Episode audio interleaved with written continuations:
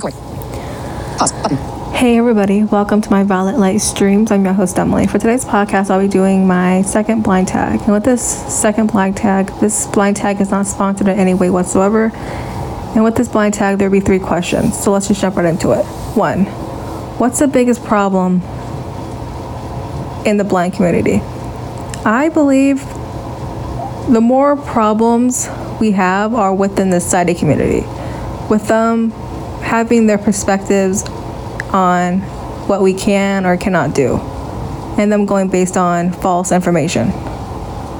It's not so much in the blind community, but it's more in the sighted community.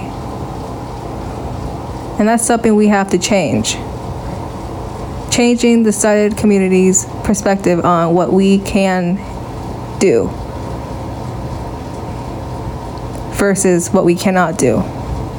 Because there's so many things we can do that might be difficult to them, but it's possible to do those things. Two, what is dating like for you being completely blind? Dating for me is easy because I do my dating through dating apps. But I do believe there's things you have to think about when going on dating apps, like if you want to disclose your disability or if you want to keep it private until you go on that date. For myself, I choose to put that I'm completely blind on my about section just because I am comfortable with it. But there's also those thoughts you have to think about if people will take advantage of you because you're completely blind or disabled. And your safety as well comes into play. But this is what I have always done. I choose to put my vision loss in my about section. And there's pros and cons to doing that. But that's what I do.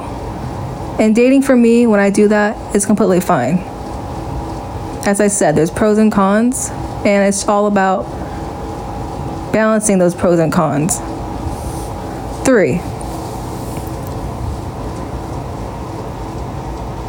What is one thing you wish you could change about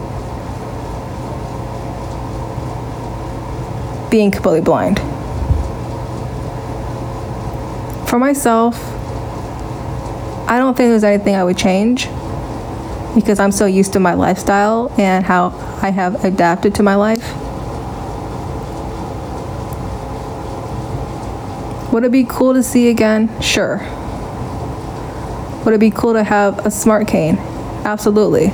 Would it be nice to have a guide dog? Of course. But I will get to those places eventually in my life. But what I have now, being completely blind, I will do with and I will make do. Thank you guys for listening to my podcast. Today's podcast is about my second blind tag. If you guys found this podcast just going to be educational and helpful to you, please feel free to share this podcast to your family and friends. Thank you guys for listening to my podcast today. Mic is on. Button.